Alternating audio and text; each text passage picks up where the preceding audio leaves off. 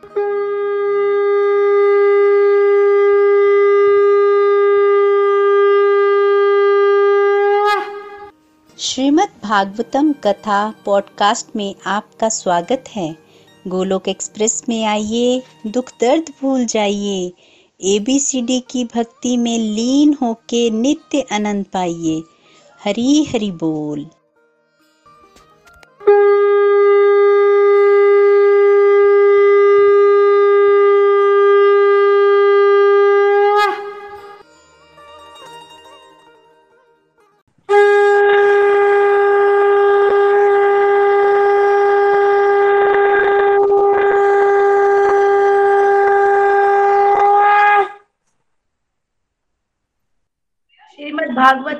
पुराण की जय।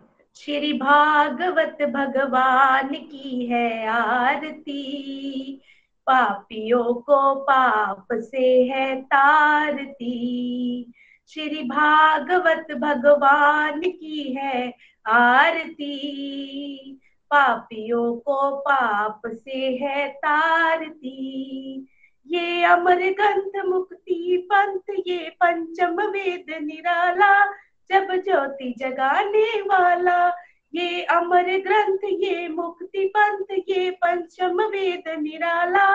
जब ज्योति जगाने वाला, हरि नाम यही, हरि धाम यही, जग के मंगल की आरती। पापियों को पाप से है तारती। श्री भागवत भगवान की है आरती। पापियों को पाप से है तारती। ये शांति गीत पावन पुनीत, हर कष्ट मिटाने वाला, सब दर्श दिखाने वाला। ये शांति गीत पावन पुनीत, हर कष्ट मिटाने वाला, सब दर्श कराने वाला। ये सुख करनी, ये दुख करनी, ये मधुन सुदन की आरती।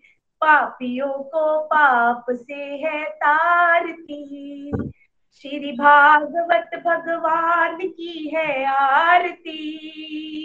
पापियों को पाप से है तारती ये मधुर बोल जग फंद खोल, सत्य मार्ग दिखाने वाला, बिगड़ी को बनाने वाला।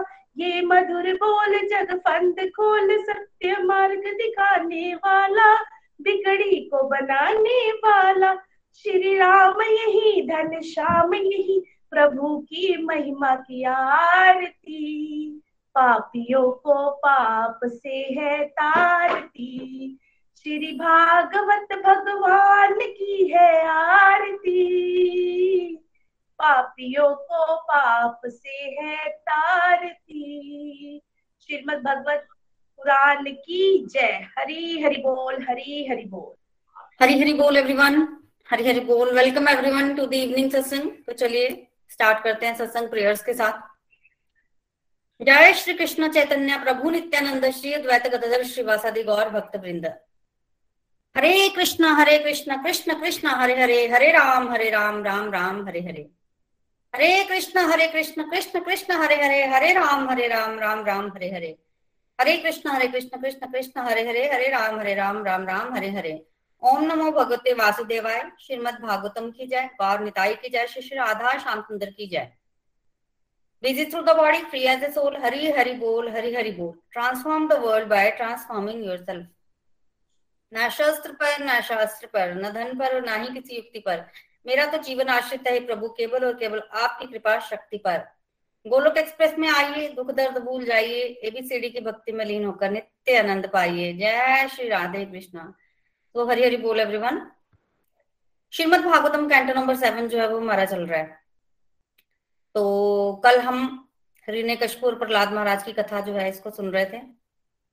उसमें हमने श्रवण किया था कि हरिने कशपुर जो है, वो पहले इतना बुरा नहीं था। जब उसके भाई हरिण्याक्ष को भगवान विष्णु ने मारा वराह बनकर तब वो आ, बिल्कुल राक्षस कैटेगरी में आ गया और उसने अपने भाई की मृत्यु का बदला लेने के लिए घोर तपस्या की। तपस्या करने के पश्चात जब ब्रह्मा जी उसको दर्शन देने के लिए आए तो वैसे तो वो अमरता का वरदान चाहता था पर वो वरदान उसको मिला नहीं। तो फिर उसने घुमा फिराकर कई सारे वर मांग लिए मांग लिए। अपनी तरफ़ से वो अमर हो गया था। क्या वर मांगे थे उसने ना वो अस्त्र से मरे ना वो शस्त्र से मरे ना वो ऊपर मरे ना वो नीचे आकाश पताल कहीं ना मरे ना वो दिन में मरे ना वो रात में मरे मरे ना वो किसी जीवित प्राणी से मरे ना वो किसी मृत प्राणी से मरे ना वो पशु से मरे ना वो मानव से मरे पशु उसने इसलिए बोला क्योंकि उसको तो यही लगता था कि वराह ने उसके भाई को जो है वो मार दिया। तो पशु की कैटेगरी को उसने इसलिए सामने रखा। और और बारह महीनों में मेरी मृत्यु ना हो और ब्रह्मा की बनाई सृष्टि में कोई मुझे ना मार सके और अंदर बाहर मैं कहीं ना मरूं और मेरा हर जगह वर्चस्व हो, मेरे तोड़ का कोई व्यक्ति ना हो, मेरे सामने कोई टिक ना पाए, अगर मेरे सामने कोई लड़ने आए तो वो हारे ही हारे। जो उसके मन में आया सारा वरदान उसने। मांग लिया। ब्रह्मा की बनाई सृष्टि में कोई मुझे ना मार सके। ब्रह्मा जी ने वरदान दे दिया। उसको लगा वो अमर हो गया तब उसने बड़ा अत्याचार किया। देवताओं को कष्ट हुआ। देवता लोग भगवान की शरण में गए। भगवान ने उनको आश्वासन दिया कि आप ऐसे ही रहिए। श्रवण कीर्तन करते रहिए। मैं हृदय कश्यपों को मारूँगा, पर कब मारूँगा जब उसके पुण्य क्षीण हो जाएँगे? कि उसने, क्योंकि उसने सौ दिव्य वर्षों तक तपस्या की है। उसके पास बहुत पुण्य है। पुण्य कैसे क्षीण होगा? पुण्य क्षीण होगा जब वो अपने पुत्र प्रहलाद महाराज को कष्ट देगा। उसके जो पुत्र थे प्रहलाद महाराज, वो महाभागवत स्मरण भक्ति के आचार्य, बारह महाजनों में से एक अकारण जब हिरण्य कश्यप उसको कष्ट देगा, तब उसके पुण्य क्षीण होंगे, तब मैं उसको मारूँगा। तो सी वैष्णव अपराध के कारण बेसिकली हिरण्य कश्यप के पुण्य जो है वो क्षीण होने थे। तो सो दिव्य वर्षों की तपस्या को खत्म करने के लिए वैष्णव अपराध। इसलिए हमें ध्यान रखना कि हम वैष्णव अपराध से बचे रहें तो जब वो उसको मारेगा, मारने की कोशिश करेगा, तब मैं हिरण्य कश्यप को मारूँगा। देवता लोग आश्वस्त हो गए कि भगवान ने कहा है तो हमें ज़रूर सहारा मिलेगा। तब हिरण्यकश्यप के ना चार पुत्र थे। देखिए सबसे छोटे थे प्रहलाद जो कि पाँच वर्ष के थे। प्रहलाद महाराज को शंड और अमरख जो कि शुक्राचार्य जी के पुत्र हैं, उनके गुरुकुल में पढ़ने भेजा गया। जब वो वहाँ से पढ़कर आए तो हिरण्यकश्यप ने पूछा, प्रहलाद महाराज से कि तुमने क्या सीखा गुरुकुल में? तब प्रहलाद महाराज ने भगवान विष्णु की शरणागति लेने के लिए कहा। पहले तो को लगा कि उसके पुत्र को कोई गलत शिक्षा दे रहा है, कोई वैष्णव बदल कर। इसलिए उसने दोबारा उसको गुरुकुल भेजा। दोबारा जब पढ़कर आए, प्रहलाद महाराज तब फिर से हिरण्यकश्यपु ने पूछा, तुमने गुरुकुल में क्या सीखा? तब प्रहलाद महाराज ने नवदा भक्ति का ज्ञान दिया। कल हमने सुना था नवदा भक्ति, नौ प्रकार की भक्ति। कोई व्यक्ति किसी भी प्रकार की व्यक्ति, भक्ति कर सकता है। ऐसा ज़रूरी नहीं है कि हम एक ही तरह की भक्ति करें। हम नो की नो भक्ति जो है, उसको कर सकते हैं। थोड़ा श्रवण कर लिया, थोड़ा कीर्तन कर लिया, थोड़ा भगवान का स्मरण कर लिया, थोड़ी भगवान की अर्चा विग्रह की पूजा कर ली, थोड़ा भगवान को नमस्कार कर दिया, अपने आप को भगवान को अर्पित कर दिया, अपनी सारी इंद्रियों को भगवान की सेवा में लगाया तो सारे प्रकार की भक्ति भी हम कर सकते हैं और किसी विशेष भक्ति में हमारी आसक्ति हो जाए तो वो भी ठीक है। नवदा भक्ति का जब ज्ञान मिला तो बहुत क्रोध आया हिरण्यकश्यप को। हिरण्यकश्यप ने पहले तो शंड और मर्क को डांटा। पर शंड और मर्क ने जब बोला कि हमने इसको ये ज्ञान नहीं दिया, आप ब्राह्मणों को पर ऐसा इल्ज़ाम मत लगाइए, हम निर्दोष हैं तो फिर हिरण्यकश्यप प्रहलाद महाराज की तरफ़ ही मुड़ा। बोला, पूछा कि तुम्हें ये ज्ञान कहाँ से मिला? कहाँ से मिला? तब फिर प्रहलाद महाराज ने कोई स्पष्ट उत्तर नहीं दिया। प्रहलाद महाराज क्या कह रहे हैं? प्रहलाद महाराज कह रहे हैं कि अगर कोई व्यक्ति भौतिक आसक्ति में फंसा है, उसकी इंद्रियाँ उसके कंट्रोल में नहीं है तो वो व्यक्ति नरक में जाएगा। बचने का एक ही उपाय है कि भगवान की शरण लो। डेलिबरेटली आपको भगवान की शरण में जाना है। तो इस तरह का कुछ उत्तर दिया, जिससे कि हिरण्यकश्यप क्रुद्ध हो गया। क्रोध से भर गया और उसने प्रहलाद महाराज को नीचे फेंक दिया। गोद में बिठाया हुआ था ना? नीचे फेंक दिया प्रहलाद महाराज को हिरण्यकश्यप ने और कहा, अपने असुर सैनिकों को कि इसको ले जाओ। इसको ले जाओ और इसको मार दो। कैसे भी करके मार दो। ये जो है, ये शत्रु की शरण में चला गया है। ये हमारा शत्रु बन गया है। आप इसको जीवित रख के कोई फ़ायदा नहीं। शत्रु के साथ इसकी सांठ फांट हो गई है और ऐसा विष्णु ने इसलिए किया है ताकि वो मुझे पराजित कर सके। औषधियाँ होती हैं, वनस्पतियाँ, जो मनुष्य के काम आती है, उसको निरोग रखने के लिए। उसको व्यक्ति जो है, वो संभाल संभाल के रखता है, क्योंकि वो व्यक्ति के काम आती हैं। और दूसरी तरफ़ अगर कोई शरीर का अंग जिसमें जहर फैल जाए और जो व्यक्ति की जान को जिससे खतरा हो उसको काट देते हैं तो ये जो प्रहलाद है, ये वही अंग बन गया है नासूर बन गया है, ये जहर फैला रहा है, इसको मार देना चाहिए। तो प्रहलाद महाराज को मारने की आज्ञा रहने हिरण्यकशिपु ने दे दी।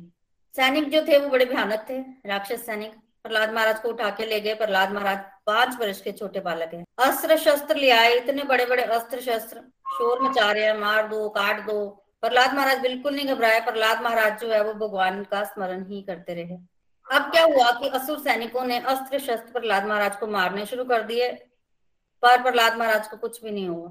अस्त्र शस्त्र प्रहलाद महाराज के शरीर के आगे पीछे निकल गए, पर उनको, उनके रक्त की एक बूंद भी नहीं बही, क्योंकि वो भगवान विष्णु का स्मरण कर रहे थे और भगवान जो है वो प्रहलाद महाराज की रक्षा कर रहे थे।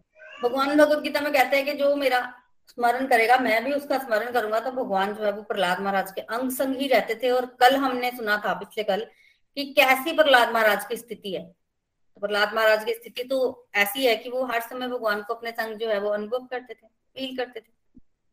तो प्रहलाद महाराज को जो है वो कुछ नहीं हुआ। अब अस्त्रों शस्त्रों से कुछ नहीं हुआ तो प्रहलाद महाराज को ऊँचे पहाड़ से नीचे फेंकने की आज्ञा हिरण्यकशिपु ने दे दी। ऊँचे पहाड़ से जब प्रहलाद को नीचे फेंका गया तो उस समय भगवान विष्णु ने प्रकट होकर प्रहलाद महाराज को अपनी गोद में उठा लिया। असुर सैनिकों ने सोचा कि प्रहलाद महाराज मर मर गए हैं, पर ऐसा हुआ नहीं। फिर फिर क्या किया? फिर पागल हाथियों के पैरों के नीचे कुचलवाने की योजना जो है वो प्रहलाद महाराज को बनाई गई। पागल हाथियों को बुलाया गया, उनको मदिरा पिलाई गई और प्रहलाद महाराज को उनके सामने फेंक दिया गया। पागल हाथी अपना सिर पर, अपना पैर प्रहलाद महाराज के सिर पर रखकर उसको कुचलने ही वाले थे कि क्या हुआ? प्रहलाद महाराज द्वारा हाथी सम्मोहित हो गए। ये शक्ति प्रहलाद महाराज की नहीं, भगवान विष्णु की थी। ऐसे सम्मोहित हुए कि कुचलने की जगह हाथियों ने प्रहलाद महाराज को अपनी सूंड में भरकर अपने ऊपर बिठा लिया। और प्रहलाद महाराज जो है वो हाथी की पीठ पर बैठकर क्या गा रहे थे? ओम नमो भगवते वासुदेवाय। तो बेसिकली इस मंत्र का जप जो है वो प्रहलाद महाराज करते थे, ओम नमो भगवते वासुदेवाय। जब इससे भी बात नहीं बनी तो फिर प्रहलाद महाराज को ना भोजन में खीर में विष दिया गया। उनकी खीर में विष मिला दिया गया और उनको पता नहीं था और उनको खाने के लिए दी गई। उनके माँ के ही हाथों से खिलाई गई है, सभी वर्णन आता है कि विष को खाकर प्रहलाद महाराज मर जाएँगे। पर प्रहलाद महाराज को कुछ नहीं हुआ। फिर अब क्या किया जाए? अब हिरण्यकशिपु को घबराहट होना शुरू हो गई। हिरण्यकशिपु को लगा कि ये बच्चा तो मेरे से भी ज़्यादा ताकतवर है। मैं इसको मारने की कोशिश कर रहा हूँ और ये मर नहीं रहा है। इसको कौन सी शक्ति बचा रही है? विष्णु इसकी रक्षा कर रहा है। बेटा बेटा तो अब वो भूल गया अब तो उसको वो अपना दुश्मन दिख रहा है। विष्णु का प्रतिद्वंद, विष्णु का वो साथी दिख रहा है। अपना प्रतिद्वंदी दिख रहा है। और हिरण्यकशिपु ये सोच रहा है कि मैं तो अमर नहीं बन सका। लगता है ये बच्चा अमर है।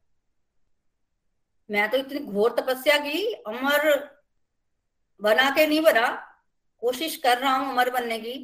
बच्चा तो अमर है, ये नहीं मर रहा है। पुत्र तो वो भूल गया था कि वो उसका पुत्र है। फिर क्या किया? कुएँ में फेंक दिया प्रहलाद महाराज को, यहाँ पे सांप होते हैं। सांपों से भरे हुए कुएँ में फेंक दिया। सांप डसेंगे तो प्रहलाद मर जाएगा।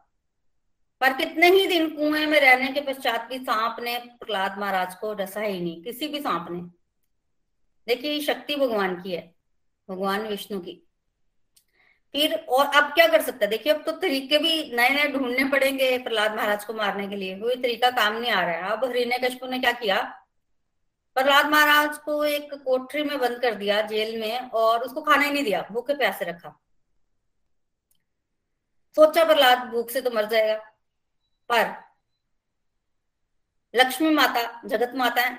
उन्होंने देखा कि मेरा भक्त, मेरा बच्चा भूखा है तो लक्ष्मी माता भोजन लेकर प्रहलाद महाराज के पास आती थी और उनको अपने हाथों से भोजन कराती थी। प्रहलाद महाराज को रोज लक्ष्मी माता भोजन कराती थी तो प्रहलाद महाराज को कुछ नहीं हुआ। हिरण्य ने देखा कि भूखा, प्यासा रहने से भी ये प्रहलाद जो है वो नहीं मरा। अब क्या किया जाए? अब की बार तो प्रहलाद महाराज को समुद्र में फेंक दिया गया। जब प्रहलाद महाराज को समुद्र में फेंका तो प्रहलाद महाराज थोड़ा सा डूब गए तो सैनिक खुश हो गए कि अब तो प्रहलाद महाराज जो है वो मर गए हैं। और उसी समय एक भेल मछली आई और उसकी पीठ पर प्रहलाद महाराज बैठे हुए ओम नमो भगवते वासुदेवाय का जप कर रहे थे। तो एक मछली ने, भेल मछली ने प्रहलाद महाराज को अपनी पीठ पर बिठाया और उनको किनारे पर छोड़ गई। अब क्या किया जाए? अब तो फिर हिरण्य कशपू ने प्रहलाद महाराज को एक भारी चट्टान के नीचे पीसने की, पिसवाने की कोशिश की, पर कुछ बना नहीं। फिर प्रहलाद महाराज को बर्फ़ में फेंक दिया गया, बर्फ़ में जमाने की कोशिश की गई, पर प्रहलाद महाराज को क्या होना था?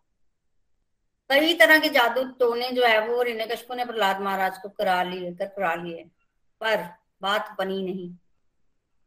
जादू टोना भी हो गया। अब हिरण्य कशपू परेशान। इतने में होलिका आई है हिरण्य कशपू की बहन। होलिका ने कहा कि भैया, आप तो ऐसे ही परेशान हो रहे हैं। मेरे को ब्रह्मा जी ने वरदान दिया है कि आग मुझे जला नहीं सकती। तो मैं ऐसा करती हूँ, प्रहलाद महाराज को लेकर ना चिता में बैठ जाती हूँ। तुम आग लगवा देना। ब्रह्मा जी के वरदान से मेरे को तो कुछ नहीं होगा। प्रहलाद महाराज जल जाएगा। काम ही खत्म होगा। इतना कुछ करने की क्या ज़रूरत है? चिता बनवाओ। हिरण्यकश्यप को ये प्लान भी अच्छा लगा। यही करके देख लेते हैं। बाकी तो कोई प्लान काम ही नहीं आया। अब हिरण्यकश्यप ने चिता बनवाई। उसमें होलिका प्रहलाद महाराज को लेकर बैठ गई। आग लगाई गई। जब आग लगाई गई तो क्या सुना कि प्रहलाद महाराज को कुछ नहीं हुआ, होलिका जलने लग पड़ी। अब तो हिरण्यकश्यप बड़ा परेशान हुआ। देखिए, जब होलिका जल रही थी ना तो होलिका ने ब्रह्मा जी को याद किया था और कहा था कि आपने तो मुझे वरदान दिया है कि मुझे अग्नि जला नहीं पाएगी। तब ब्रह्मा जी ने होलिका को कहा था, क्या कहा था कि वरदान तो मैंने आत्म रक्षा के लिए दिया था। तुम्हें कभी ज़रूरत पड़ जाए, तुम आग में फंस जाओ तो तुम्हें आग नहीं जलाएगी। इसलिए वरदान थोड़ी दिया था कि तुम भगवान के शुद्ध भक्त को लेकर आग में बैठ जाओ और इस वरदान की आग में तुम शुद्ध भक्त को मार दो।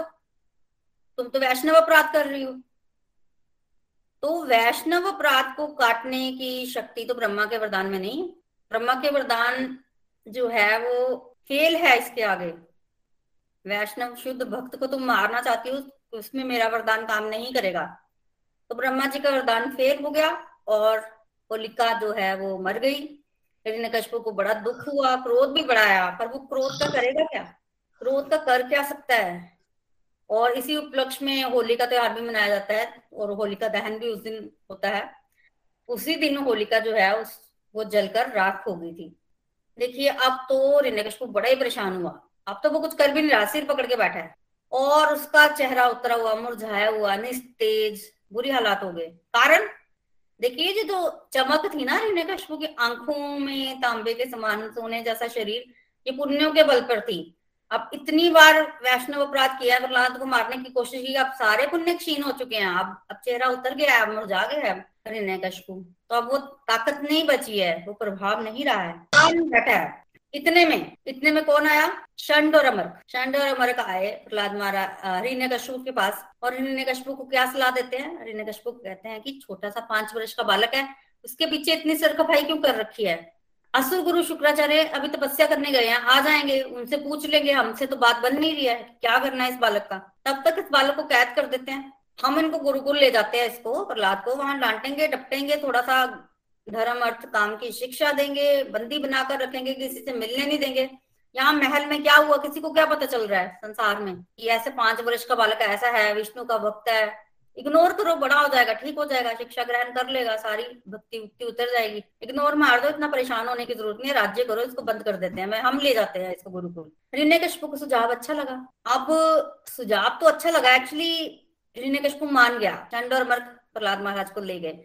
सच तो ये था कि ऋण्य कश्यप के पास और कोई उपाय ही नहीं था और कोई तरीका नहीं बचा था। अब करेगा क्या ऋण्य कश्यप? सब तो करके देख लिया। मान लिया, चंड और मर्क ले गए। प्रहलाद महाराज को वहाँ, प्रहलाद महाराज को बंद कर दिया। बाकी बच्चों को तो वैसे ही शिक्षा देते थे और प्रहलाद महाराज को स्पेशल शिक्षा, धर्म, अर्थ, काम। अब कहाँ प्रहलाद महाराज भी शिक्षा लेने वाले थे अब तक तो। तो अब क्या होता था कि हर समय तो शंड और मर्क वहाँ नहीं रहते थे, कभी घर जाते थे कुछ खाने के लिए या कुछ भी। जब वो इधर उधर जाते थे तो असुर बालक क्या करते थे? प्रहलाद महाराज को कोठरी से बाहर निकाल लेते थे और कहते थे, हमारे साथ खेलो। प्रहलाद महाराज खेलते नहीं थे। असुर बालकों के मन में ना प्रहलाद महाराज के लिए अलग ही सम्मान था। सम्मान था। तो वो क्या करते थे कि प्रहलाद महाराज को बाहर निकाल कर ना प्रहलाद महाराज के साथ बैठते थे और उसकी बातें सुनते थे। खेलते तो प्रहलाद महाराज थे नहीं इतना तो उनसे बातें सुन लेते थे वो। और वैसे भी जब प्रहलाद महाराज पाँच वर्ष के थे तो बच्चे भी छोटे छोटे थे और बच्चे छोटे छोटे होने के कारण ना प्योर थे। बच्चे तो प्योर ही होते हैं। प्रहलाद महाराज को बाहर निकालते थे और प्रहलाद महाराज उनको बड़ा सुंदर उपदेश देते। प्रहलाद महाराज का प्रथम उपदेश, जीव का परम कर्तव्य भगवान की भक्ति करे और भगवत धाम जाए। देखिए, प्रहलाद महाराज ने बड़े सुंदर सुंदर उपदेश दिए हैं। और उपदेश कैसे सटीक मतलब प्रॉपर टू दी पॉइंट बिल्कुल दिल को लगने वाले और परफेक्ट और जो प्रहलाद महाराज बोलते थे, वो बच्चों को समझ भी आ जाता था। एक्चुअली प्रहलाद महाराज अपने एक्सपीरियंसेस शेयर करते थे एक्सपीरियंसेस और purity is the force purity में तो कोई कमी नहीं थी। और जब कोई व्यक्ति प्योर होगा और वो अपने जीवन में उन्होंने कुछ चीज़ों को उतारा है, जीवन में प्रैक्टिस की है, और जब वो वही बात व्यक्ति दूसरों को बताएगा तो दूसरों को प्रीच कर पाएगा। क्योंकि उसने अपने जीवन में वो चीज़ें उतारी हैं, इसलिए दूसरा व्यक्ति जो है वो उसको सुनेगा और उसके जीवन में भी वो चीज़ें आ जाएँगी। ये टेक्निक है प्रचार की। दो व्यक्ति प्रचार कर रहे हैं सेम ही चीज़ बता रहे हैं। एक व्यक्ति की बात सुनी जाती है क्योंकि उसने वो चीज़ें अपने जीवन में उतारी हैं तो उसकी बात सुनी जाएगी।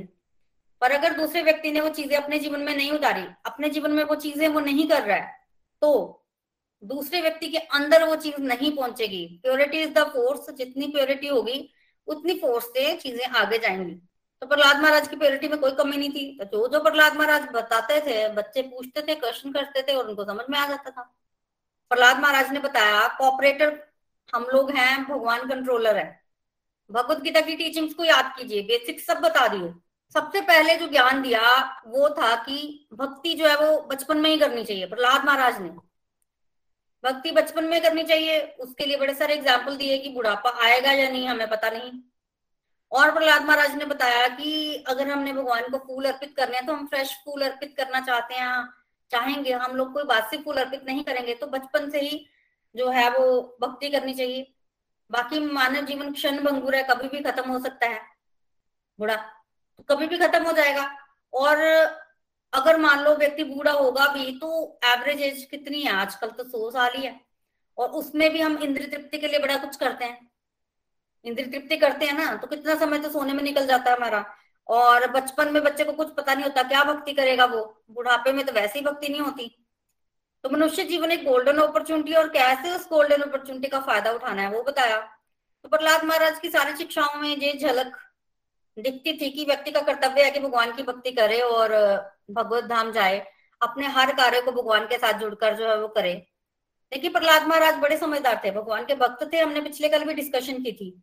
उनको पता था, वो कछुआ कहाँ बनना है, कछुआ बनना जानते थे। तो कहाँ बोलना है, कहाँ नहीं बोलना, सब जानते थे प्रहलाद महाराज। हिरण्यकश्यपु ने पूछा, नहीं बताया। शंड और अमर ने पूछा, नहीं बताया। आज बालकों को सब बता रहे हैं, दिल खोल के प्रीचिंग कर रहे हैं, पूरा का पूरा उपदेश दे रहे हैं। आप प्रहलाद महाराज कह रहे हैं कि भक्ति के बिना गुजारा नहीं। भक्ति तो करनी पड़ेगी। और तुम लोग हो भी असुर, असुरों में नॉर्मली तमोगुण ज़्यादा होता है। तो तुम्हें डेलीबरेटली एफर्ट करना पड़ेगा। क्योंकि तुम अब छोटे हो, तुम प्योर हो, तुम एफर्ट करोगे तो तुम निकल जाओगे। और प्रहलाद महाराज कह रहे हैं कि भगवान के हम सब बच्चे हैं भगवान पेरेंट्स हैं हम बच्चे हैं। और अगर हम बच्चे हैं तो भगवान हमारा ध्यान क्यों नहीं रखेंगे? बच्चों का ध्यान तो भगवान रख, पेरेंट्स रखते ही हैं। तो चांसेस तो पूरे पूरे हैं तुम्हारे भी आगे बढ़ने के।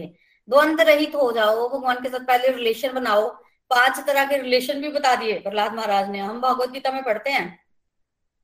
सख्य रस वात्सल्य रस शांत रस माधुर्य रस सारे सारे बता दिए कि इस तरह से हम लोग जो है वो भगवान के साथ संबंध स्थापित कर सकते हैं और उस संबंध को जी सकते हैं। श्रवण करो, श्रवण विधि से आप लोगों को जो है वो प्योरिटी मिलेगी। इंद्रिय आपके कंट्रोल में आएँगी। मन और इंद्रियों को कंट्रोल कीजिए। सारा कुछ बता रहे हैं आज। नवदा भक्ति, जिसका ज्ञान वो हरिण्य कश्यप को दे रहे थे, आज बच्चों को भी दे रहे हैं। और क्या कह रहे हैं? और बच्चों को बता रहे हैं कि स्वर्ग सुख भी अस्थाई है। व्यक्ति पुण्य करेगा, स्वर्ग जाएगा, वापिस आएगा। पाप करेगा, नरक जाएगा, वापिस आएगा। शरीर के बारे में बता रहे हैं, स्थूल शरीर है, सूक्ष्म शरीर है। स्थूल शरीर तो व्यक्ति का नष्ट हो जाता है, पर सूक्ष्म शरीर जो कि मन, बुद्धि, अहंकार से बना है, वो अगले शरीर में साथ जाता है। तो chapter number seven Bhagavad Gita में हम परा और अपरा शक्ति की बात करते हैं। पेन ड्राइव जो है वो एक शरीर दूसरे शरीर में साथ जाती है। वो भी बताया। तो मोटा मोटा अगर हम बोले तो भगवत गीता की जितनी टीचिंग्स थी बेसिक्स सब प्रहलाद महाराज ने बच्चों को बता दिए और बिल्कुल सही प्रीचिंग हुई, सब बच्चे भक्त बन गए। सब बच्चे भक्त बन गए। नार, प्रहलाद महाराज ने कहा कि मैंने अपने गुरु नारद जी से ये सब सीखा है। प्रहलाद महाराज के गुरु नारद जी। सबने पूछा, उन्होंने नहीं बताया, आज असुर बालकों को बता रहे हैं। अब असुर बालक प्रहलाद महाराज से पूछ रहे हैं कि हमने तो इस गुरुकुल में कभी किसी और को आते नहीं देखा। कभी नारद उन्होंने गुरु का रूप लिया हो, उन्होंने कोई शिक्षा दी हो, हमने तो कभी नहीं देखा इस गुरुकुल में। और तुम्हारे पिता के महलों में कोई वैष्णव आके प्रीच कर जाए ये तो कभी हो ही नहीं सकता। ये तो कभी नहीं हो सकता। तो तुम कब मिले नारद मुनि से और कब तुमने ये ज्ञान लिया? असुर बालकों ने बोला कब तुमने ज्ञान लिया और कब नारद मुनि तुम्हारे गुरु मुनि तब। प्रहलाद महाराज ने बताया कि जब मेरे पिताजी जो है, मंदराचल पर्वत की घाटियों में तपस्या करने के लिए गए थे, उस समय मेरी माँ जो है वो गर्भवती और जब देवताओं को पता चला कि असुर राज ने कशपू जो है वो गए हैं तपस्या करने तो उन्होंने असुरों पर चढ़ाई कर दी। अब असुरों में से कोई भी इतना शक्तिशाली नहीं था कि जो देवताओं को रोक पाए। कशपू तो तपस्या कर रहा था। तब हमारे सारे महल को तहस नहस कर दिया देवताओं ने। और सभी राक्षस इधर उधर भाग गए। सब कुछ तहस नहस इधर उधर करने के बाद सारी सामग्री लूट ली देवताओं ने और मेरी माँ। समय गर्भवती थी। उनको पकड़ा। इंद्र ने और उनको अपने साथ जो है वो लेकर चले गए। माँ जो है उस समय अपने आप को छुड़ाने की बहुत कोशिश कर रही थी पर बात बन नहीं रही थी। मेरी माँ ने छुड़ाने की कोशिश की पर बात बनी नहीं। उसी समय उसी समय नारद मुनि आए और नारद मुनि ने देवराज इंद्र को बोला कि तुम इस स्त्री को कहाँ ले जा रहे हो? ये पर स्त्री है, गर्भवती है, तुम क्यों लेके जा रहे हो उसको तब देवराज इंद्र ने नारद मुनि को कहा कि मैं इस स्त्री को कुछ नहीं करूँगा। ये स्त्री गर्भवती है और इसके गर्भ में राक्षस पल रहा है। और ये हिरण्य कशपु का बीज है। एक हिरण्य कशपु हमसे संभाला नहीं जा रहा। ये एक ऐसे राक्षस को जन्म देगी जो हमारे लिए कष्ट का कारण बनेगा। इसलिए जब ये उस बच्चे को पैदा करेगी तो हम उस बच्चे को मार देंगे और फिर इस औरत को छोड़ देंगे। इसका वध नहीं करेंगे। देखिए, यहाँ पर एक चीज़ समझने की है, वो ये कि गर्भपात का तो उस समय कोई सोचता ही नहीं था। इंद्र ने क्या किया? क्यादू जो कि प्रहलाद महाराज की माता उनका अपहरण किया और कहा कि जब ये बच्चे को पैदा करेगी तो बच्चे को मार देंगे। अभी नहीं मारेंगे, क्योंकि गर्भ हत्या के बारे में सोच भी नहीं सकते थे। ये बहुत महान पाप है। तो गर्भ हत्या बहुत बड़ा पाप है, जो कि कलयुग में आम ही हो रहा है। ऐसा नहीं करना चाहिए शास्त्र बताता है। तो इंद्र आदि देवता इस बारे में सोचते भी नहीं थे। तो जब उन्होंने बोला कि राक्षस है इसके पेट में, जिसका हम वध करेंगे, तब नारद मुनि इंद्र को बोलते हैं, तुम भविष्य के ज्ञाता हो। तुम इस बच्चे को मारना चाहते हो। तुम्हें पता है कि ये बच्चा कौन है? ये भगवान का भक्त है, ये महाभागवत है, और तुम चाहकर भी इस बच्चे को नहीं मार सकते। तुम नहीं मार सकते, तुम नियंता बने चले होगी, इसको मारना है बच्चा पैदा होगा, ये तुम नहीं मार सकते इसको। क्योंकि नारद मुनि ने कहा, और देवराज इंद्र नारद मुनि की तो रिस्पेक्ट करते ही थे। नारद मुनि की रिस्पेक्ट देवता और दैत्य सभी करते थे। तो जब नारद मुनि की बात सुनी तो इंद्र ने यादू को छोड़ दिया। और क्या किया? परिक्रमा की। नारद जी प्रहलाद महाराज बता रहे कि मेरी माँ की परिक्रमा इंद्र ने की। क्यों की? क्योंकि उनके गर्भ में भगवान का महान शुद्ध भक्त था और शुद्ध भक्त की परिक्रमा की। अब कहा जाए क्या क्यादू महल तो नष्ट हो चुका है। तब नारद मुनि क्यादू को अपने साथ ले गए। अपने आश्रम में और उनका आश्रम था वृंदावन में। जब वो आश्रम में पहुँची क्यादू तो नारद जी ने कहा कि तुम आराम से जब तक तुम्हारे पति तपस्या करके लौट नहीं आते, तुम यहीं रहो। तब क्यादू ने एक वरदान मांगा नारद मुनि से। क्या वरदान मांगा? कि जब तक मेरे पति तपस्या करके लौटना आए तब तक ये बच्चा जो है वो मेरे घर में ही रहे। ये वरदान यादू ने मांगा। नारद जी ने वरदान दिया और क्यादू को वहीं रख लिया। आप सभी जानते हैं कि सौ दिव्य वर्षों तक तपस्या की हिरण्य कशपू ने और उतने वर्षों तक प्रहलाद महाराज अपनी माँ के गर्भ में ही रहे और माँ रहती थी नारद मुनि के आश्रम अब आश्रम में रहने की विधि तो आपको पता ही है संत महात्मा आते रहते हैं, उनकी सेवा करो तो यादू सेवा करती रहती थी। और नारद मुनि रोज के यादू को प्रवचन सुनाते थे। जैसे कि आश्रमों में होता ही है, किसी और को सुनाते तो भी वो सुनती थी। और प्रहलाद महाराज कह रहे हैं कि अपनी माता में एक गर्भ में होने के कारण, क्योंकि मैं गर्भ में था, मुझे वो साफ़ साफ़ सुनाई देता था, सारा उपदेश। और स्त्री बुद्धि इतनी नहीं होती, वो उपदेश को इतनी देर तक ग्रहण करके याद नहीं रख सकती। पर प्रहलाद महाराज को सब याद, रोज सुनते थे, याद है सब। प्रहलाद महाराज कहते हैं कि मेरी माता कभी मेरे बारे में चिंतित होती थी तो चिंतित होने के कारण उनको वो ज्ञान याद नहीं रहता था मुझे सब याद रहता था। कभी मेरी माता जो है वो सोचती थी कि कब मेरे पति जो है वो तपस्या करके लौटेंगे। तब उनको ज्ञान याद नहीं रहता था पर मुझे सब याद रहता था। तो बेसिकली वो सारी शिक्षा गर्भावस्था में ही प्रहलाद महाराज ने प्राप्त कर ली थी। क्योंकि वैसे तो उनके जन्म के बाद तो ऐसा कोई आ, आया ही नहीं समय कि जब प्रहलाद महाराज ने ज्ञान प्राप्त किया पर गर्भावस्था में प्राप्त कर लिया। देखिए, गर्भावस्था की बड़ी बड़ी महिमा है। कई गर्भावस्था में बच्चों को जो है वो नॉलेज मिलती है। कई ऐसे एग्ज़ाम्पल मिलते हैं। जैसे अभिमन्यु। अभिमन्यु ने चक्रव्यूह में प्रवेश करना गर्भावस्था में ही सीख लिया था। गर्भावस्था में। महाराजा दिलीप की बात भी आती है। वो भी अपने गर्भ में माँ के गर्भ में जब थे तब तो बातें करते थे। इसके अलावा प्रेक्षित महाराज, उन्होंने तो गर्भ में ही भगवान के दर्शन किए थे और मंगल आरती मतलब भगवान को नमस्कार गर्भ में ही कर लिया था। तो गर्भ में बच्चे को सब सुनाई देता है। इसलिए बोलते हैं कि जब माता गर्भवती हो तो बच्चे पे अच्छे संस्कार पड़े, इसलिए अच्छी चीज़ें पढ़नी और सुननी चाहिए। बच्चों पे संस्कार पड़ते हैं और उस समय बच्चा जो है, भगवान को याद भी कर रहा होता है, गर्भ के कष्ट जो है वो हमने पढ़े हैं। गर्भ में व्यक्ति को कष्ट भी मिलता है तो व्यक्ति भगवान की तरफ़ ज़्यादा इजिली अट्रैक्ट होता है।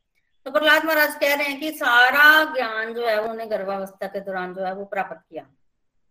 और इस तरह से सबको कृष्ण भावनामृत का ज्ञान दिया। सभी बच्चे कृष्ण भावनामृत का ज्ञान जो है वो आत्मसात करने लगे। अब जब षंड और अमर का आए ना तो वो देख रहे हैं कि बच्चे कुछ बदले बदले नज़र आ रहे हैं, क्योंकि एक दिन वो पूरा गुरुकुल नहीं आए थे। ऐसे तो थोड़ा थोड़ा टाइम जाते थे। कह रहे हैं कि एक दिन हम गुरुकुल नहीं आए, ये क्या हो गया? फिर उन्होंने बच्चों को बुलाया, शिक्षा देनी आरंभ की। आप तो शंड और अमर क्या शिक्षा देंगे बच्चों को? बच्चे ही उल्टा शंड और अमर को शिक्षा दे रहे हैं। क्या कह रहे हैं बच्चे?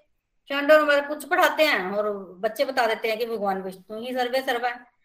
वो भोगता है, हम लोग कॉपरेटर्स है। जो शंड और अमृत पढ़ाते हैं, उसका उल्टा उत्तर बच्चे जो है, वो शंड और अमृत को दे देते हैं। अब तो शंड और अमृत बड़े परेशान हुए और कहे कि यहाँ एक प्रहलाद था जो तंबल नहीं रहा था। अब तो सारे के सारे बच्चे इस तरह का उत्तर देने लग पड़े हैं। और एक दिन तो कीर्तन भी शुरू कर दिया सबने। शंड और अमृत डरे, बोलते, ये बात अगर हिरण्य कश्प तक पहुँची तो हम लोग तो मरे ही मरे। ये क्या ये क्या हो रहा है गुरुकुल में? तो पहले ही जाकर हम रिपोर्ट कर देते हैं। पहले ही जाके खुद ही बता दो। इससे पहले कि किसी और से पता चले और उसके बाद इस तरह से दंड मिले हमें तो हम खुद ही जाके बता देते हैं। तो शंड और अमर खुद गए और खुद उन्होंने जाकर हिरण्य कश्यप को ये बताया कि आपका ये बच्चा जो है, अब हमारे कंट्रोल से बाहर निकल चुका है। अब हम इसका कुछ नहीं कर सकते। पहले तो एक प्रहलाद था अब गुरुकुल के सारे बच्चे इसी की बोली बोल रहे हैं, आप इस बच्चे को यहीं रख लीजिए। हिरण्य कशपू को बहुत बहुत क्रोध आया। बहुत ज़्यादा क्रोध आया। क्या किया हिरण्य कशपू ने क्रोध में? और कैसे प्रहलाद महाराज को मारने की कोशिश की, इसका वर्णन हम कल के सत्संग में जो है वो सुनेंगे। हरे कृष्णा हरे कृष्णा, कृष्ण कृष्ण, हरे हरे हरे राम हरे राम राम राम। हरे हरे। हरी, हरि बोल, हरि हरि बोल। हरी हरी बोल। थैंक यू प्रीति भाभी। Thank you so much Shrimad Bhagavatam Mahapurana की जय हो। बोलिए, भक्त प्रहलाद की जय हो। हरी हरी बोल। Very close to my heart भक्त प्रहलाद बिकॉज़ भक्त प्रहलाद का जब चरित्र के बारे में हम कथा को श्रवण करते हैं उससे श्रवण मात्र से ही हमें भक्ति की शक्ति के साक्षात दर्शन होना शुरू हो जाते हैं और हमारी कितनी सारी गलत धारणाएँ जो है वो टूटना शुरू हो जाती है ना? तो देखिए पहले तो एक संसारिक जीवन देखने की कोशिश कीजिए आप। जो हिरण्यकश्यप है वो कितनी सारी पावर्स एक्यूमुलेट कर चुका है राइट सो so, कितनी सारी पावर्स हैं उसके पास? कितनी सारी पावर्स हैं उसके पास राइट और जब उसका बच्चा जिसको वो कहता है कि वो बहुत प्यार करता है, लेकिन उसके मन के मुताबिक नहीं चलता और भगवान, उसको पता चलता है कि भगवान विष्णु का भक्त है तो कैसे वो एकदम उसको दुश्मन के रूप में देखना शुरू हो जाता है?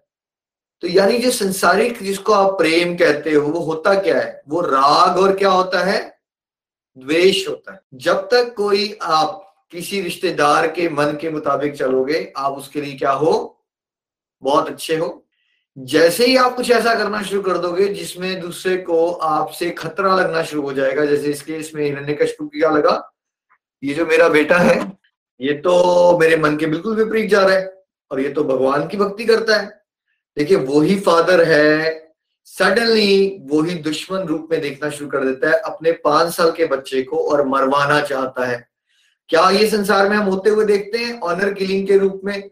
एक बेटी होती है जिसको फादर बहुत प्यार करता है, लेकिन जब वो शादी कर लेती है उसके मन के अगेंस्ट जाके तो क्या वो पूरे गाँव को लेके पहुँच जाता है और उसका कत्ल करने को तैयार हो जाता है? यस हो जाता है। इससे क्या पता चलता है, ये संसारिक रिश्ते जो होते हैं, वो क्या होते हैं? मिथ्या है। अब बहुत सारे भजनों में सुनते हो ना? सब ड्रामा है। जिस दिन आपने किसी के मन के मुताबिक चलना शुरू कर दिया, तब सबसे खुश है आपसे। थोड़ी देर के लिए आप किसी के मन के मुताबिक की जगह मन के विपरीत जाइए।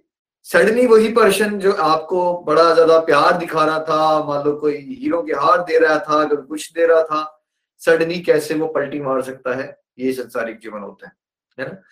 दूसरा, भगवान के सामने, भगवान की भक्ति के सामने कोई भी पावर नहीं टिक सकती। कैसे संसार में जो अहंकारी लोग होते हैं, वो अपने आप को बड़ा बुद्धिमान मानते हैं। जैसे हिरण्य ने कितने सारे जुगाड़ लगाए हुए हैं, बिजली। कि वो किसी तरह से अमर हो जाएगी। वो दिन ना दिन को मर सके ना रात को मर सके ना वो जानवर से मरे, ना वो इंसान से मरे, ना वो देवता से मरे राइट ना वो घर के अंदर मरे, ना वो बाहर मरे, ना तो रात को मरे, ना वो दिन को मरे। मतलब सारा दिमाग लगा रहा है इंसान की मैं किसी तरह से कुछ ऐसा सिस्टम बना लू। अच्छा मैं ना ये वाली पॉलिसी करवा लेता हूँ। अच्छा मैं और सेविंग कर लेता हूँ, मैं फिक्स डिपॉजिट बढ़ा लेता हूँ, मैं दो चार प्रॉपर्टी और ले लेता हूँ। किसी तरह से मैं इस संसार को अपने क्या कर लूँगा? मेंटेन कर लूँगा। ऊपर से भगवान हंस रहे होते हैं हम सब पे, जब हम बहुत सारी प्लानिंग कर रहे होते हैं ना, हमें ये नहीं पता होता कि अगले सेकंड के अंदर क्या आने वाला है। टाइटेनिक बनाने वालों ने क्या कहा? टाइटेनिक कभी डूब नहीं सकती। कब डूब गई टाइटेनिक कौन बताएगा मुझे नीचे लिख के? सबसे पहले जब वो गई अपनी पहली वॉयज में राइट पहली उसकी ट्रेवल में गई ना, तभी डूब गई वो, ठीक है? तो संसार में आप जितना मर्ज़ी दिमाग दौड़ा लो अपने लिए। मैं ऐसे बचूँगा, मैं वैसे बचूँगा, मैं अपने परिवार को ऐसे बचा लूँगा, मैं ऐसे कर सकता हूँ, मैं वैसे कर सकता हूँ। राइट आप नियति के सामने कुछ नहीं कर सकते हो इस बात को समझने की और एक्सेप्ट करने की कोशिश करो। और आप कर क्या सकते हो? आप हिरण्य कश्यप वाली हरकत कर सकते हो, तब समझदार हो, या आप प्रहलाद वाला काम कर सकते हो, तब समझदार हो। आप ये कर सकते हो जो प्रहलाद ने किया कि उसने भगवान के शरणागत रहना सीखा, क्योंकि निर्भयता आती है और भगवान की शरण में तब तब कोई नहीं उखाड़ सकता। तो असली को एल की पॉलिसी कौन सी है आपकी? सबसे बढ़िया इंश्योरेंस कौन सी है आपकी? है ना? कि आपने बहुत ज़्यादा पैसा इकट्ठा कर लिया है या प्रॉपर्टीज़ बना ली है, या सबसे बड़ी इंश्योरेंस ये है कि आपने भगवान की शरण ले ली है। इससे बड़ी इंश्योरेंस पॉलिसी कोई नहीं है। प्रहलाद जी की जर्नी से समझने की कोशिश कीजिए। राइट हिरण्य कशपू हर एक तरह से उसको मारने की कोशिश करता है। हिरण्य कशपू फादर है। है ना? इस एग्ज़ाम्पल से ये भी आप समझ सकते हो कि ये अटैचमेंट मन बना के चलिए कि आपको संसारिक जीवन में कष्ट जो है वो कहीं दूर से आता है। संसार है, आपको कष्ट कहाँ से मिलेगा भाई? कहाँ से मिलेगा आपको? जहाँ आपकी ज़्यादा अटैचमेंट है, वहीं से आपको दुख मिलता है। ये आप देख सकते हो कि हिरण्यकश्यप को उसके फादर परेशान कर रहे हैं। उसकी बुआ मारना चाहती है, ठीक है? उधर से भगवान श्री कृष्ण के केस में कंस उनके मामा जी हैं। मामा जी परेशान कर रहे हैं भाई। मारना चाहते हैं उनको। परेशान भी नहीं कर रहे, मारना चाहते हैं। तो आप क्यों नहीं समझ पाते कि सांसारिक जीवन का सच कड़वा यही है कि आपको जो कष्ट है डोमेस्टिक वायलेंस जब होता है, मान लीजिए एक फीमेल के साथ तो कौन करता है वो बताइए जरा। एक मामिर खान ने ना एक एपिसोड बनाई थी सत्य में जयते में। उसने क्या था? क्वेश्चन पूछा एक। जो लेडी है, वो कब सबसे ज़्यादा खतरा कहाँ है उसको? सड़कों पे या अपने घर पे? आंसर क्या था उसका कड़वा? आंसर क्या था? सबसे बड़ा खतरा घर पे। राइट डोमेस्टिक वायलेंस कहाँ होता है? घर पे होता है। चाहे वो साइकोलॉजिकल हो फ़िज़िकल हो सेक्सुअल हो। ठीक है? सच है, इस सच को समझने की कोशिश कीजिए। संसार है। ठीक है? संसार में जो दुख होता है ना वो परिवार वालों से रिश्तेदार वालों से ही आता है कहीं दूर से नहीं आता। मैंने ना ह्यूमन रिसोर्स का एक स्टडी की थी तो उसमें ऑस्ट्रेलिया में तो मैंने एक आर्टिकल किया था कि कैसे एड्स जो है वो आ, फैलता जा रहा है और उसका एक जिम्मेवार ने, नेपाल में कैसे एड बढ़ रहा है वो हमने रिसर्च पेपर निकाल बनाया मैंने राइट उस पर क्या हो रहा है नेपाल में से जो गरीब लोग हैं वो अपनी बेटियों को बेच देते हैं थोड़े से चंद पैसों के लिए। किसको? इंडिया के ब्रॉथल हाउसेस को। तो भारत के बहुत सारे लोग वहाँ से जाके उनकी बेटियों को खरीद लेते हैं, आठ, नौ, दस साल के बच्चों को। अब ये बताइए, वो बच्चियों को बेच कौन रहा है? कौन बेच रहा है? फादर, मदर, सच? सुनिए, ये है सच। आपको लगा ना वो प्रहलाद के साथ हो रहा है, उसके फादर उसको परेशान कर रहे हैं, ऐसे किसी के साथ नहीं होता। होता है भाई संसार में। और मैं ये आप सबको इसलिए बता रहा हूँ कि अगर आपके संसार में, आपकी फैमिलीज़ में एक छोटे पुट लड़ाइयाँ चल रही है तो उसको इतनी बड़ी मत मान मत मानो। ये समझो ना क्या हो रहा है। बच्ची को भेज दिया फादर ने। कितने रुपए के लिए? हज़ार, दो हज़ार रुपए के लिए कई बार तो दस हज़ार रुपए के लिए। और वो बच्चियों को लाके वो ब्रॉथल हाउस में डाल देते हैं इंडिया के, और दुबई में भेज दिया जाता है उनको। और जब उनको एड्स हो जाता है पच्चीस, तीस के साल के बाद तो वहाँ से उठा के फिर उनको नेपाल भेज दिया जाता है। भैया आप तुम्हारा कोई काम नहीं है। और वो एड्स लेके वहाँ नेपाल जाती है, वहाँ से नेपाल में एड्स बढ़ जाता है। सोचिए, कौन कर रहा है? उनके अपने माँ बाप उनके साथ कर रहे हैं ठीक है? तो ये मत सोच लो कि प्रहलाद के साथ हुआ और पूरी दुनिया के साथ नहीं होता है। अच्छा ये बताइए, जब नई नई न्यूज़ आ जाती है, वो राजस्थान में छोटा सी लड़की पैदा हो गई और उसके मुँह में रेत डाल के उसको मार दिया गया, ये कौन करते हैं? जरा बताइए। कौन करते हैं? जो उनको जानते हैं या उनको नहीं जानते हैं? परिवार भाई, परिवार। तो ये पारिवारिक सिचुएशन का सच है, ये कला और कलेश प्रधान युग में आप रह रहे हो। अगर आपके परिवारों में, ये जो मैंने बताया, इससे दो चार पाँच परसेंट ही दुख है आपके जीवन में तो आप खुश रहना सीख लो, क्योंकि आप बहुत ब्लेस्ड हो। क्योंकि जो समाज है, जो कलयुग है, उसमें गंदगी का लेवल बहुत बड़ा है। और बिकॉज़ आपको ज्ञान नहीं होता तो आप अपने जीवन के छोटे छोटे कष्टों को क्या बना लेते हो? बहुत बड़ी बात बना लेते हो। Right right? आपको गिफ्ट नहीं मिलता है एनिवर्सरी पे, आपके लिए बहुत बड़ा मुश्किल है। Right right? ठीक है? ये बहुत बड़ी मुश्किल नहीं है। तो अपनी प्रॉब्लम्स को परस्पेक्टिव में लाना सीखो, प्रहलाद की जर्नी से समझो, और जो मैंने कुछ एग्ज़ाम्पल से समझो कि ये हो रहा है संसार में। हो रहा है। ठीक है? कष्ट मिलते हैं परिवारों से, एक दूसरे से, ठीक है? लेकिन क्या कष्ट मिलते हैं? तो जो भक्त कहते हैं, मेरा लाइफ बहुत मुश्किल है, अभी मेरी बेटी को शादी करवानी है, मेरे हस्बैंड की डेथ हो चुकी है, मैं अकेली जॉब करती हूँ, और इसके स्वरान में कैसे भक्ति कर लू? जरा एक बात बताइए, जो प्रहलाद को कष्ट आ रहे हैं, जो मैंने आज आपको एग्ज़ाम्पल दिया, छोटी बच्चियों को भेज दिया जाता है नौ दस साल की, उसके कष्ट के कंपैरिजन में आपके संसारिक दुख हैं क्या? जरा आप रेट करो उस संसारिक दुखों को। आप इस संसार में बहुत बड़ी बात मान लेते हो, किसी का हस्बैंड की डेथ हो गई और उसको दो बच्चों को अकेले बड़ा करना पड़ जाता है। इसको बहुत बड़ा दुख मानते हैं ना संसार में हम। या आपका एक स्पेशल चाइल्ड है और आपको घर में रहते हुए उस स्पेशल चाइल्ड को अपब्रिंगिंग करनी है। बहुत बड़ी दुख है नहीं आपके लिए? बहुत बड़ा दुख है? नहीं, इतना बड़ा दुख नहीं है। आपने उसको बड़ा दुख बनाया हुआ है। और आप सोचते हो कि यार मेरे को इतना बड़ा दुख आ गया तो इसलिए मैं डिवोशन नहीं कर सकता। भाई प्रहलाद की कथा को थोड़ा समझने की कोशिश करो। चीता में बैठा दिया जाता है, तब भी वो भगवान को याद कर रहे हैं। खाई में फेंक दिया जाता है, सांपों के बीच में फेंक दिया जाता है। हाथी कुचल रहे हैं समुन्द्र में फेंक दिया गया है।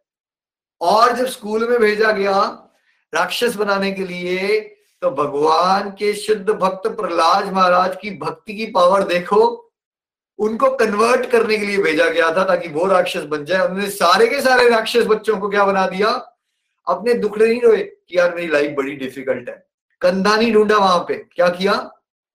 वहाँ पे भगवत ज्ञान दिया और दूसरों का उद्धार कर दिया। तो बोलिए, भक्त शिवमणि प्रहलाद महाराज की जय हो। शुद्ध भक्त की पावर देखिए, वो अपने दुखड़े नहीं रोते। वो क्या करते हैं? जब उनको मौका मिले तो वो चौका लगाते हैं वहाँ पे। चौका क्या होता है भक्ति का? आप दूसरों को भी ज्ञान बांटो, दूसरों को भगवान के रास्ते में चला दो। ये नहीं सोचते रह जाते। हाय, मेरा संसारिक जीवन बड़ा मुश्किल है। एक बार हिरण्य कशपू की डेथ हो जाए मेरे फादर की ना, फिर मेरी लाइफ आसान हो जाएगी ना, फिर मैं भक्ति कर लूँगा। ऐसा नहीं सोच रहे हैं वो। ऐसा नहीं सोचते हैं भक्त प्रहलाद। शुद्ध भक्त कभी भी ज़िंदगी को आसान होने की वेट नहीं करते रहते, जो हम सब ना समझी करते हैं, है ना? और सारे के सारे वरदान फेल हो जाते हैं प्रहलाद महाराज के सामने। और वरदान अगर आपको कोई मिला है फैमिली के रूप में, पैसे के रूप में, अगर आपने उसको जगत को बर्बाद करने में लगाया। जैसे होलिका ने क्या किया आपने वरदान को, प्रहलाद को चोट पहुँचाने में लगाया, तब क्या हुआ? होलिका का दहन हो गया। तो आपको भगवान ने बहुत कुछ दिया है। वरदान ही तो है भाई। आपको सुंदर रूप मिला है। आप अच्छे से बात कर सकते हो। आपको अच्छी फैमिली दी है। आपको पैसे मिले हुए हैं। आप चल फिर सकते ये वरदान है आपके जीवन में।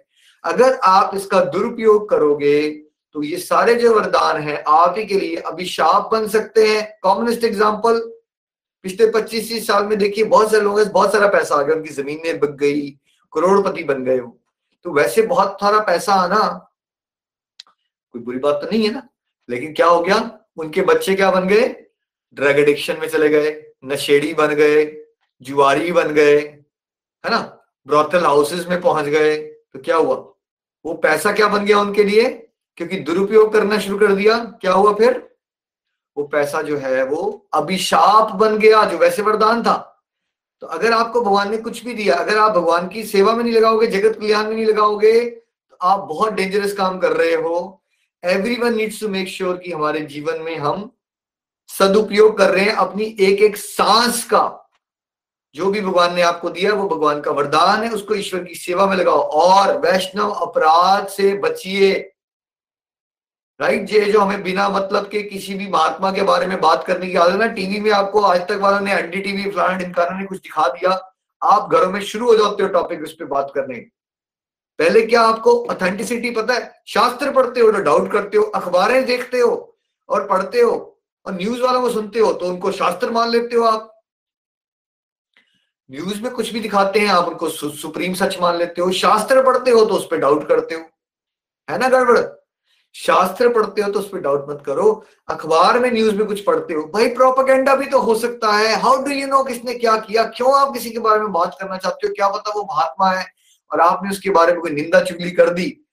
और देखिए यहाँ पे हिरण्य कशपू जो दिव्य वर्ष, हज़ारों दिव्य वर्ष की उसकी तपस्या। भाई कितनी कठोर तपस्या थी। क्षीण हो गई वैष्णव अपराध करने से। तो वैसे तो भक्ति में हम आगे ही बढ़ते हैं। चलो, थोड़ी माला कम कर पाए हो, इतनी घबराने की बात नहीं है बट घबराने की बात कब है? अगर आपने वैष्णवों की ही निंदा करना शुरू कर दी भाई। प्लीज़ बी केयरफुल आपकी बुद्धि, मेरी बुद्धि सीमित है।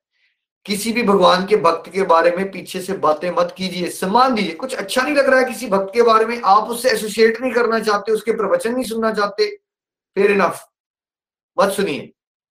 मत जाइए वहाँ पे अगर आपको कोई शक हो गया किसी के बारे में राइट बट आपने क्या नहीं करना है, किसी भी भगवान के भक्त के, वैसे किसी की भी निंदा मत करो बट जब कोई भगवान का भक्त होता है बी वेरी वेरी कॉशियस नहीं तो ये आप अपने पाओ पे कुल्हाड़ी मारो it is very very dangerous भगवान अपनी निंदा फिर भी बर्दाश्त कर लेते हैं राइट वो भी बहुत खतरनाक चीज़ है। लेकिन भगवान के शुद्ध भक्तों के बारे में या भक्तों के बारे में वो बिल्कुल टॉलरेट नहीं करते हैं, इसमें बहुत स्ट्रॉन्ग लेवल का दंड मिलता है भगवान से राइट तो आपको उन वहमों से नहीं डरना है कि बिल्ली काट गई रास्ता आपका। This is nothing to worry ये आध्यात्मिक जीवन की बिल्ली क्या है जो आपका रास्ता काट गई है? अगर आपने वैष्णव अपराध किया ये बड़ी ज़बरदस्त बिल्ली है। ये this is something to worry about है ना? तो वैष्णव अपराध से बची। और माँ का कितना इंपॉर्टेंट रोल है गर्भ अवस्था की कितनी ज़बरदस्त इंपॉर्टेंस है, समझने की कोशिश कीजिए। आप सोचते रहते हो, मैं हाउस वाइफ बन गई, मैं क्या करूँ जीवन में? भाई, आप उस समय में, नौ महीने में ही एक महात्मा को डेवलप कर सकते हो। अगर आप फालतू के फ़ोन को लंबी बातें कर रहे हो इधर से उधर, उसकी जगह अगर आप भगवान का नाम लोगे, भागवतम जैसी ग्रंथ सुनोगे यूट्यूब पे भी महात्माओं को सुनोगे, आप चाहते हो कि दस साल के बच्चे को सुधारो। आपने अपना टाइम वेस्ट कर दिया। जब वो बच्चा नौ सात महीने आपकी कोख में था, बिल्कुल फर्टाइल था। आप इसको महात्मा बना सकते थे उस समय पे। आपने उस समय क्या किया? हाय, मैंने तो एमडी की थी, मैं घर बैठ गई। हाय, मेरी मदर लॉ ने मेरे को काम दे दिया। मेरे को लड़की क्यों बनाया भगवान ने? ये प्रेगनेंसी मुझे ही क्यों झेलनी पड़ती है? इनको दे देते मुझे क्यों इतना मुश्किल में डाल दिया? आपने निंदा करने में, चुगली करने में, फालतू के सीरियल करने में टाइम बर्बाद कर दिया। वो आपका सुनहरा अवतर था, जो आने वाली आत्मा आपके जीवन में आ चुकी थी। उसको एक महात्मा बना सकते थे आप। कैसे? खुश रह के, भगवान के साथ जुड़ के, सेवा भाव से अपनी ड्यूटीज़ करके। ये है आपका वो इंपॉर्टेंट रोल एक मदर का, जो आप इग्नोर कर रहे हो एज अ होल सोसाइटी और फिर कह रहे हो आप क्रिमिनल्स क्यों बढ़ते जा रहे हैं? बिकॉज़ भाई मदर्स ही इतनी नेगेटिव हो रखी है डिप्रेशन में रहती है हर समय। हर चीज़ फालतू की चीज़ें देखती हैं और स्मार्टफ़ोन में दुनिया बर्बाद कर दी, और स्मार्टफ़ोन में घुसे रहते हो और वो भी फालतू में टिकटॉक और कैंडी क्रश खेलते रहते हो। तो गर्भावस्था में जहाँ आपको भगवान की वैल्यूज़ देनी थी बच्चों को, हमने क्या कर दिया एज अ सोसाइटी हमने सोशल मीडिया की वैल्यूज़ और निंदा और चुगली करने की वैल्यूज़ दे दी और डिप्रेशन की वैल्यूज़ दे दी, ठीक है? ये गड़बड़ कर दिया तो प्रहलाद की जर्नी से क्या समझा हमने? वो महाभागवत बन गए। बच्चों को भगवान के संस्कार माँ की कोख से ही मिलने चाहिए। वो हो ही तब पाएगा जब मदर फादर थोड़े सीरियस होंगे डिवोशन को लेके, है ना?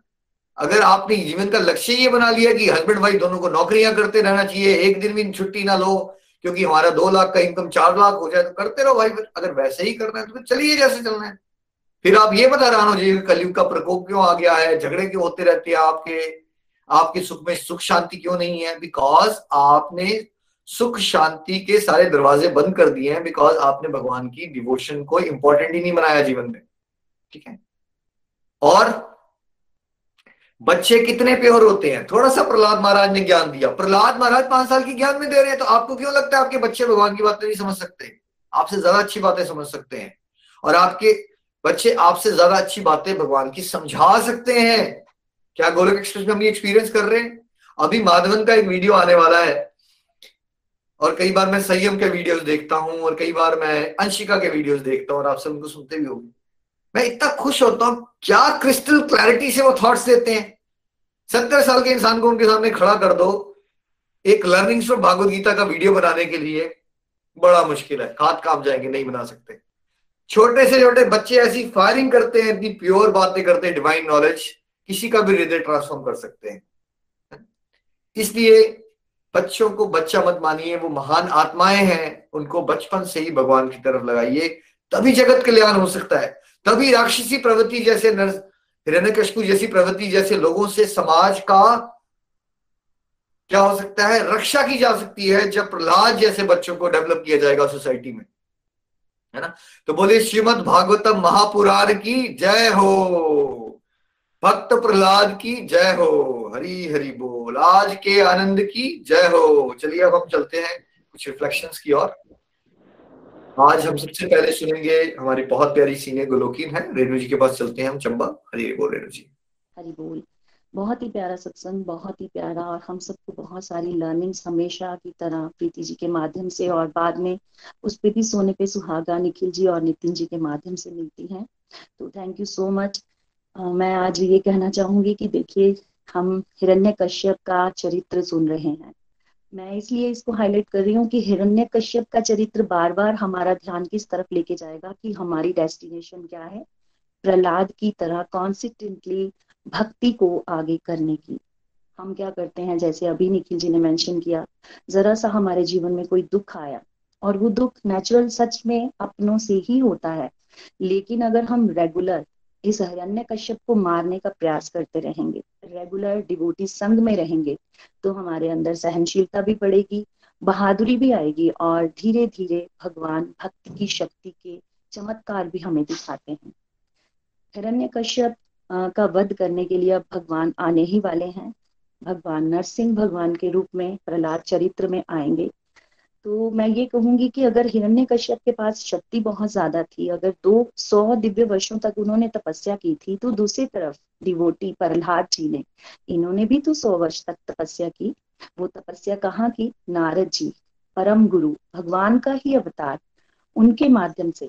और कहाँ पर स्पेशल मेंशन किया जाता है? वृंदावन में कयादु को लेके जाया गया और गर्भ में सौ दिव्य वर्षों तक इन्होंने नारद जी के माध्यम से प्रवचन सुने। तो सौ और पाँच। तो प्रहलाद जी का जो लेवल है तपस्या का, भगवान की भक्ति का, वो तो कई गुना बढ़ गया, क्योंकि उन्होंने तो वृंदावन में सौ वर्ष तक वो भक्ति की थी। देखने में उनको लग रहा था कि वो पाँच वर्ष के बालक हैं, वो कैसे करेंगे? तो ये कॉन्सेप्ट भी हमें समझने की ज़रूरत है कि कोई भी भक्ति मार्ग में छोटा, बड़ा, हमें बिल्कुल बाहर से नहीं देखना, उस सोल की अंदर की कितनी, कितना लेवल है, ये हमें ज़रूर जानना चाहिए। इसी कारण हिरण्य कश्यप को वेट किया जा रहा था कि जो सौ वर्षों तक उन्होंने तप किया था, वो क्षीण हो। वैष्णव अपराध से ही वो फटाफट क्षीण होंगे। छोटे मोटे अपराधों से इतनी जल्दी पुण्य नहीं क्षीण होंगे। तो भक्त के सामने सॉरी हिरण्य कश्यप के सामने अब एक भक्त भगवान ने पहले ही सेट कर रखा था। और ये भी देखिए कि कयाधु को जब इंद्र मारने के लिए आए हैं तो भगवान ने तो पहले से इंतज़ाम कर दिया था। कयाधु को मारने से पहले हिरण्य कश्यप कहाँ चले गए हैं? तपस्या करने। तपस्या करके वो वर मांगने वाले थे। लेकिन जो वर मांगने वाले थे, उसका तोड़ तो पहले ही भगवान ने प्रहलाद जी के माध्यम से करवा दिया था और उसको फ़ीड किया नारद जी ने। तो नारद जी को भी शत शत नमन ऐसे प्यारे प्यारे डिवोटीज को ग्रूम करने के लिए जो हम सब के लिए एग्ज़ाम्पल सेट कर रहे हैं। दूसरी तरफ़ हमने आज ये भी समझा कि हिरण्य कश्यप के चेहरे से तेज वो शक्ति, वो सब कुछ मुरझा गया। वो इसी कारण क्योंकि अब एक भक्त से उनका सामना हो रहा था और कहीं ना कहीं प्रभु की शक्ति उनको दिखा रही थी कि तुम चाहे जितने मर्ज़ी जुगाड़ लगा लो बट एक दिन तुमने मरना ही मरना है। मैं एक बड़ी प्यारी स्टोरी से वाकिफ हूँ कि हम लोग कितनी जद्दोजहद लगाते हैं अपने शरीर के रख रखाव में, अपनी उम्र को बढ़ाने के चक्कर में टेस्ट भी करवाएँगे, ये भी कर ले, वो भी कर ले। एक हद हाँ तक वो ठीक है। लेकिन जब मैं ये कथा सुनती थी तो हमेशा मुझे बड़ी ही प्यारी अंदर से इंट्यूशन मिलती थी कि नहीं, हमें इस रास्ते पर भी आगे बढ़ना चाहिए। कि जैसे भगवान एक बार उम्र बांट रहे थे तो उन्होंने वो उम्र बांटी तो मनुष्य को 25 वर्ष की उम्र दी। लेकिन मनुष्य की तो कभी भी सेटिस्फेक्शन नहीं होती और उसने भगवान से उम्र और मांगी तो उनके पास ही बैठा हुआ था गधा। तो उन्होंने 25 वर्ष की उम्र और दे दी। गधे ने कहा, मेरी उम्र से गधे ने अपनी उम्र मनुष्य को दे दी। तब भी मनुष्य सेटिस्फाइड नहीं हुआ। तब उन्होंने एक और उम्र देने के लिए किसी और से कहा तो पास बैठा हुआ था कौआ कौए ने भी अपनी 25 वर्ष की उम्र एक मनुष्य को दे दी। तभी भी मनुष्य सेटिस्फाइड नहीं हुआ। भगवान कहते, अब क्या करूँ? तब एक और एक और जानवर आया और उसने क्या कहा? सांप ने। मेरी भी 25 वर्ष की उम्र दे दो।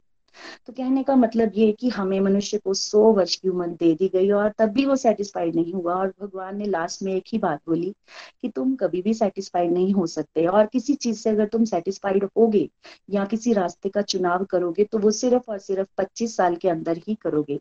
तो मैं ये देख पा रही हूँ, प्रहलाद जी के जीवन चरित्र से हम समझ सकते हैं कि बचपन में डिवोशन उन्होंने अपनाई। तो वो कैसे हम सबको एग्ज़ाम्पल सेट कर रहे हैं। ये जो 25 साल की उम्र है हमारी, हम अपने बच्चों को खुद जिस तरह हम ढालेंगे, जिस तरह हम बढ़ेंगे, उसी तरफ़ हमारा झुकाव जाएगा।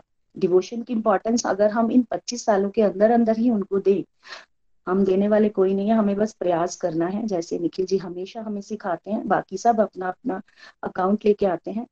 और कई बार आपने देखा होगा 25 साल के बाद जो इंसान सेंस ग्रेटिफिकेशन की तरफ़ लगे रहेंगे, वो गधों की तरह ही एक तरह से हँसी भी आती है कई बार। और ये बात कहने में थोड़ा सा अगर हम उनके सामने करें तो हम शायद घृणा के पात्र बन जाएँ कि वो हमें गधे कह रहे हैं। गधे की तरह बोझा डालते हैं इधर उधर से ये भी ले आए, वो भी ले आए।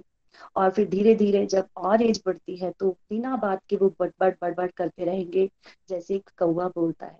तो इन चीज़ों से हम देख सकते हैं। अगर उसके पास धन है तो वो उस पर ही अपना पूरा ज़ोर लगा देगा, लेकिन कभी भी डिवोशन की तरफ़ नहीं चलेगा। ये कथाएँ हमारा ध्यान लेके जाती हैं इन तरफ़, इनकी तरफ़। मैं बहुत ब्लेस्ड फील करती हूँ और दिल से आभार व्यक्त करती हूँ अपनी दादी जी का। जब मैं प्रेग्नेंट थी, मेरे बच्चे होने वाले थे तो वो चाहे कैसे भी मुझे एंगेज करती थी हमेशा। भागवतम पढ़ने के लिए, भागवत गीता पढ़ने के लिए, उनको पढ़ के सुनाने के लिए। शायद आज उसी का इम्पैक्ट मैं कभी कभी देख पाती हूँ। कि मेरे बच्चों का अकाउंट तो मेरे से भी कितना कितना ऊपर है। भगवान की कृपा से मैं अब चार धाम यात्रा करती हूँ, अब मैं श्रृंगार करती हूँ भगवान की कृपा से। लेकिन जो मेरी बेटी है, वो इसी एज में, छोटी सी एज में अपनी बेटी को भी दिखा, सिखा रही है, बिठाती है, साथ में आरती करती है।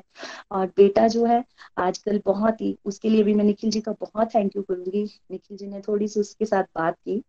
और देखिए, उसने दो से ढाई महीने में पूरी महाभारत उसको वो समझ रहा है, देख रहा है।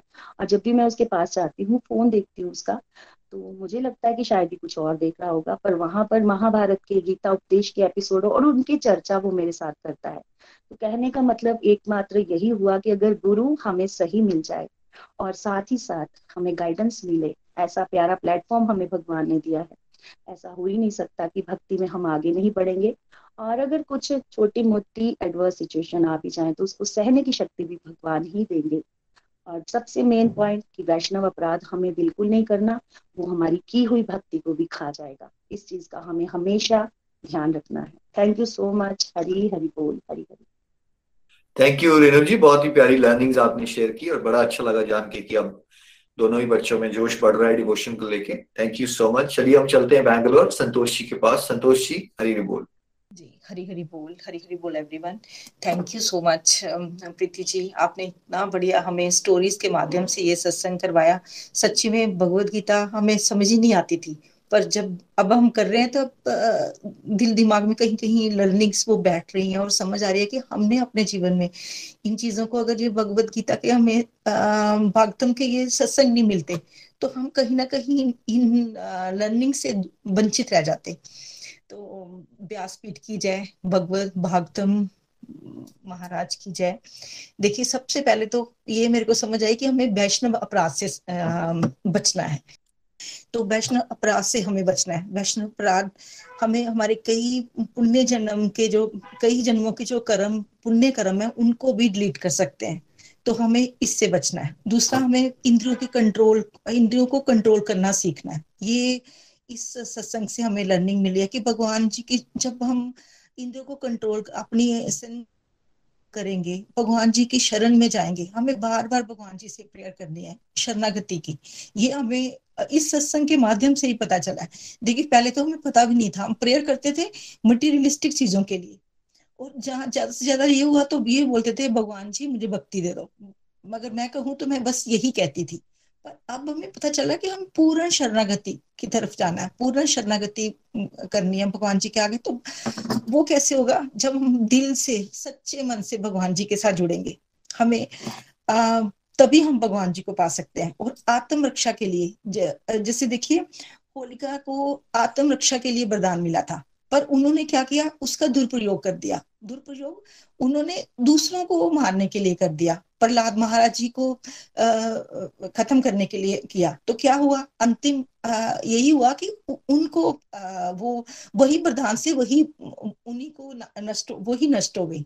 तो हमने भी उस चीज़ से बचना है। हम भगवान से जुड़ते हैं और हमें डिवाइन एक्सपीरियंसेस होते हैं और कभी कभी हम जो कहते हैं तो वो भी लगता है कि पूर्ण हो जाता है। ये कैसे है ये भगवान जी के साथ हम जुड़ जाते हैं तो एक चीज़ें भगवान जी हमें वो शायद वो भगवान जी की तरफ़ से कुछ शक्तियाँ मिल जाती हैं। तो हम हम सबको तो नहीं मिल रही हुई है। पर अगर जब हम भगवान जी के साथ सच्चे दिल से जुड़ जाएँगे तो हमारे पास अगर हमारी बानी बानी की हमें तपस्या करनी है इस पे यहाँ पे आके यहाँ आके पता चल जाता है कि हमें भगवान जी के साथ बस भगवान जी के लिए अप, अपने लिए वो आ, अगर दूसरों के लिए हमने बुरे कर्म बुरी चीज़ें नहीं मांगनी कभी कभी हम क्या करते हैं हम प्रेयर करते हैं दूसरों के लिए गलत प्रेयर करनी शुरू कर देते हैं। भगवान जी इसने मेरे लिए मेरे साथ ऐसे किया इनके साथ ऐसे हो जाए। हमने इससे भी बचना है। जब हम दूसरों के लिए अच्छी प्रेयर करते हैं तो भगवान जी उन प्रेयर को ज़रूर सुनते हैं। देखिए हमारे ग्रुप में भी आ, हम सब प्रेयर करते हैं दूसरों की दूसरों के लिए प्रेयर करते हैं। जब तो वो प्रेयर भगवान जी कितनी जल्दी सुनते हैं इस चीज़ को हमने ध्यान रखना है। फिर हमें भगवान जी भगवान जी के धाम जाने के लिए हमने तैयार रहना है। उसके लिए हमें हरि नाम की कमाई करनी होगी।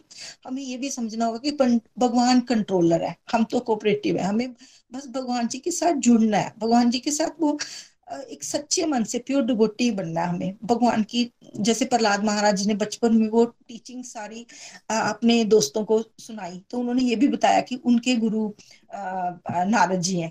तो ये इस चीज़ को सम, सुनने के लिए उन, आ, आ, उनके जो हरने कृष्ण ने जब उनको प्रहलाद महाराज जी को बोला था कि आप अपनी लर्निंग सुनाओ आपने क्या सीखा गुरुकुल में? तो जब उन्होंने बोला था भगवान जी साथ जुड़ने के लिए तो तब कृष्ण हैरान थे कि कैसे ये, इसको ये ज्ञान, विष्णु ज्ञान कैसे आ रहा है?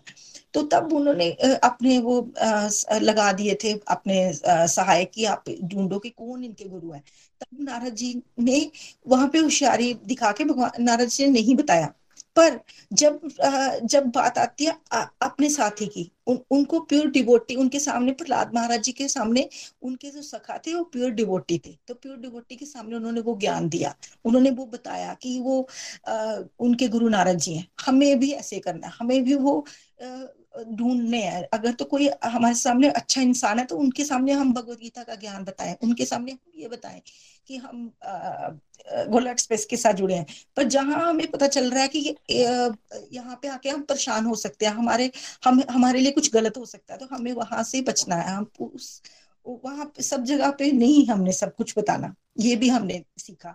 फिर भगवान जी ने हमें ये, ये जैसे इंद्र देवता जी जब उनको पकड़ प्रहलाद महाराज जी आ, की मम्मी को लेके जाते हैं तो उस टाइम क्या आ, वो, वो प्रेग्नेंट थी। पर यहाँ पे ये भी पता चला जो कि हम संसारिक दुनिया में हम ये इस इशू से पता ही नहीं है हमें कि जो गर्भ में कैसे वो लोग खत्म कर देते हैं गर्भ खत्म कर देते हैं। पर इससे भी अगर जन उस वहाँ पे भी ये चीज़ का था कि जब वो जन्म प्रहलाद जी का जन्म हो, होगा बच्चे का जन्म होगा तभी उनको छोड़ेंगे। तो उन्होंने मारा नहीं था गर्भ में। तो ये भी चीज़ हम हम लोगों को सीखने की मिली है।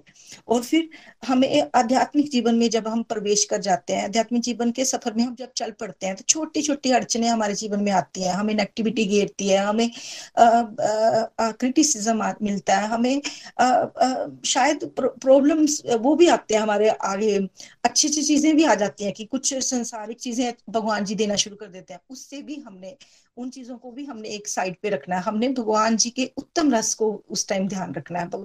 हमारे जैसे देखिए, अब होता क्या है, हम जब सत्संग सुन रहे होते हैं और कभी कभी हम कहीं कहीं कोई वेबसाइट में शॉपिंग वाली में चले जाते हैं तो इससे भी हमने तब सीखना है कि भगवान जी हमें यही कह रहे हैं कि हमें भगवान जी से चुनने के लिए जिस चीज़ों को आध्यात्मिक सफ़र में जाना है तो हमें इन चीज़ों को संसारिक चीज़ों को थोड़ा थोड़ा छोड़ना पड़ेगा तभी हम भगवान जी के साथ जुड़ पाएँगे सच्चे दिल से जुड़ पाएँगे। हमें वो सच्चे भाव लाने हैं। हमें जब हम आ, आ, सत्संग सुनते हैं तो उस उस सत्संग में सुनते सुनते हमें भगवान जी के रूप को याद रखना है।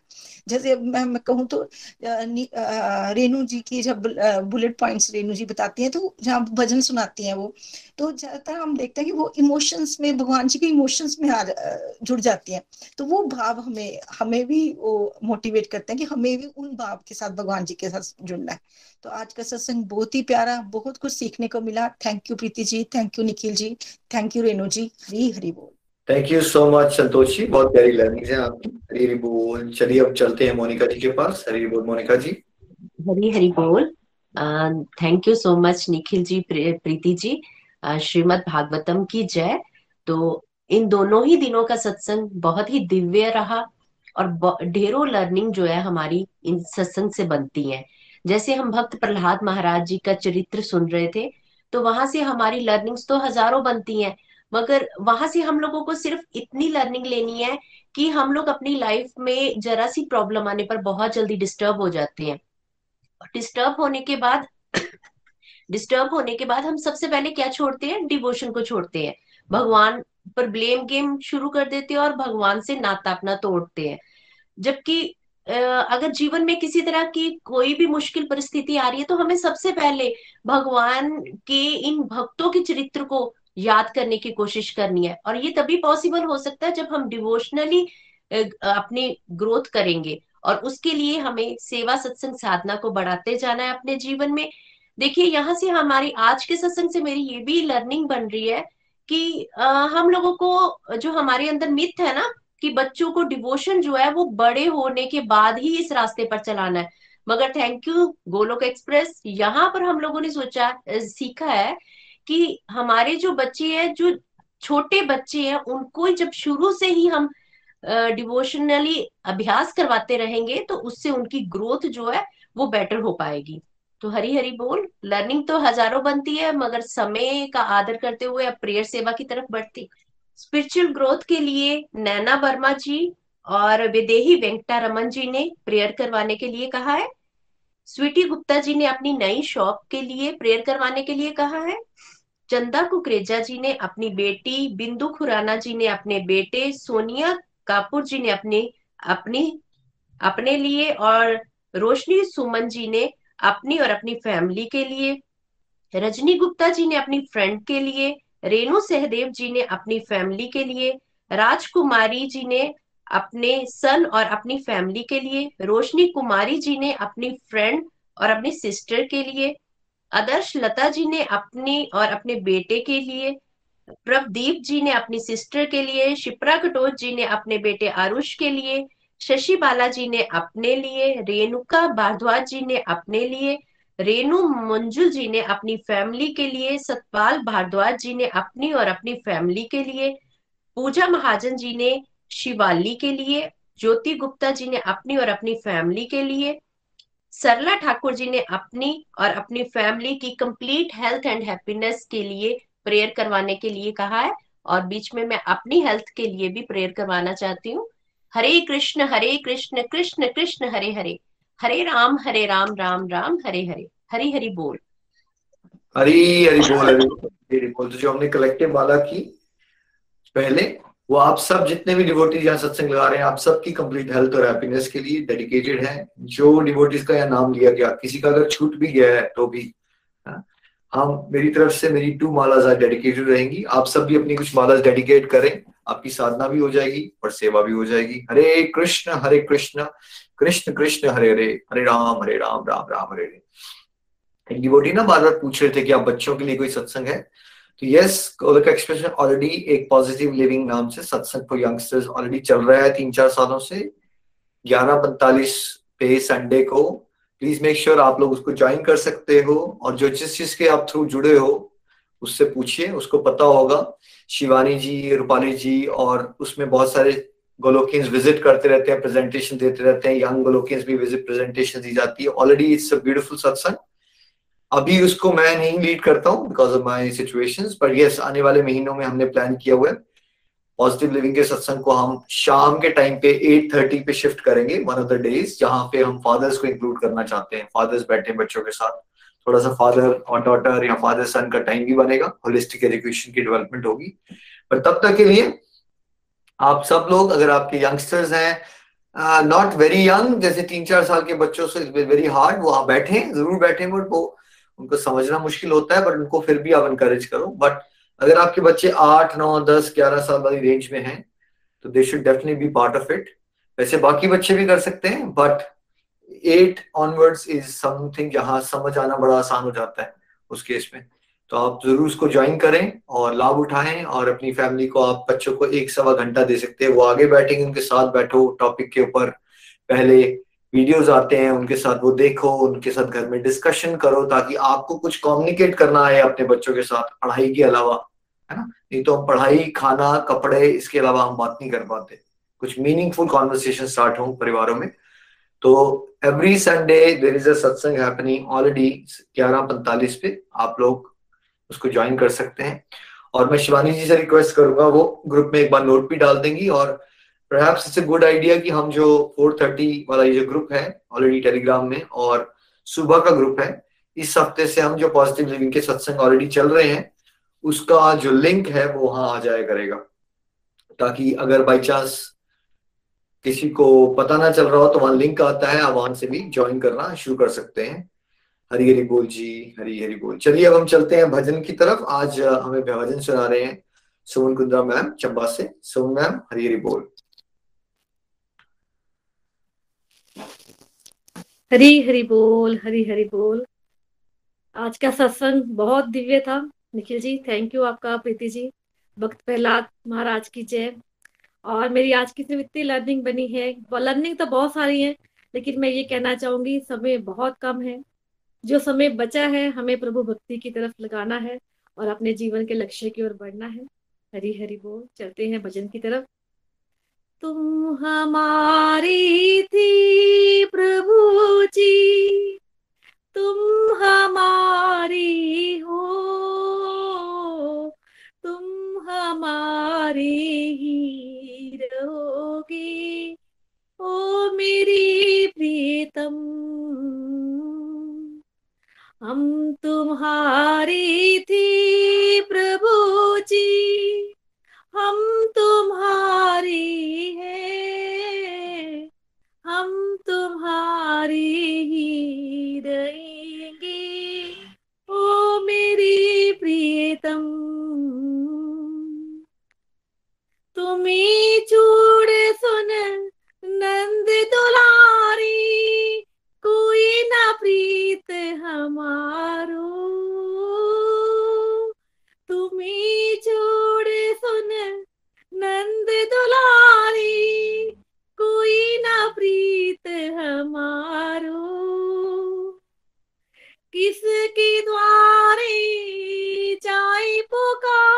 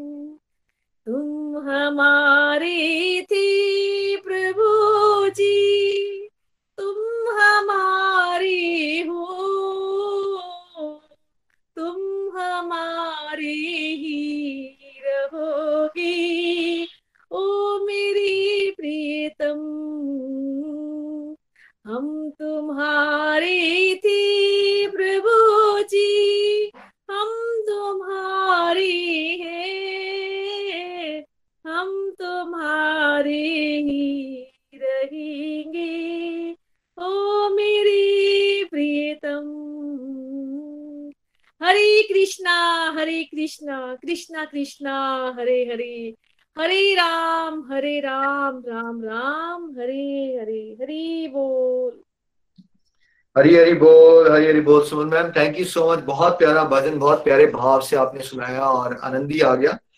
सब लोग अनम्यूट करके वीडियोस पे आ सकते हैं। कल याद रखिए, कल हनुमान जयंती है, हनुमान जी का जन्मोत्सव है, प्रकाट्य दिवस है और गोलोक एक्सप्रेस साथ सेलिब्रेट करें। याद रखिए यूट्यूब लाइव एट आज के आनंद की जय हो। गोलोक एक्सप्रेस से जुड़ने के लिए आप हमारे email address info at Golok express dot O द्वारा संपर्क कर सकते हैं, या हमारे व्हाट्सएप या Telegram number seven zero one eight zero two six eight two one से भी जुड़ सकते हैं।